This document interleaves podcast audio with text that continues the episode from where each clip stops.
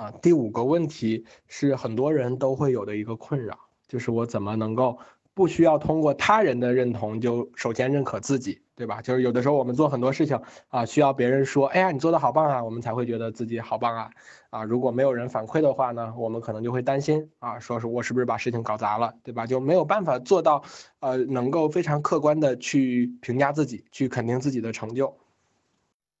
啊，关于这点呢，我们积极心理学后面会探讨的一个主题就叫成长型思维啊，它是一种关于自我的内在的思维模式，就是呃，它本质的呃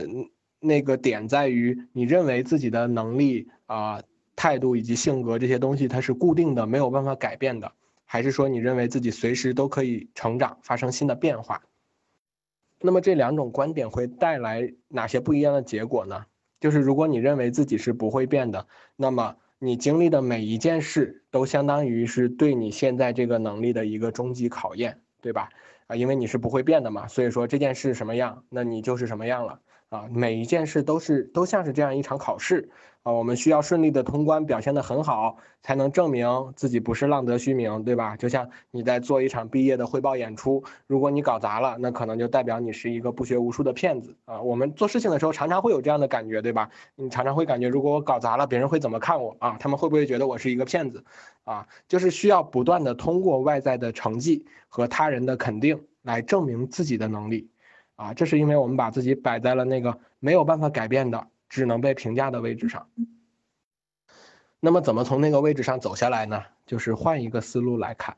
啊，如果你把自己的能力当做是一个不断变化的这样一个成长的过程，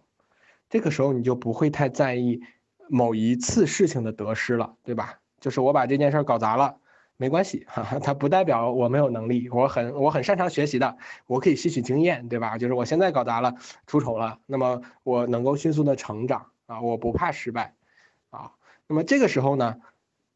就我们对自己的评价就完全是由我们内在的这种成长的步调、这种节奏来决定的，对吧？我只要认认可我是在不断进步的，我就不会在意我某一次表现的不够好，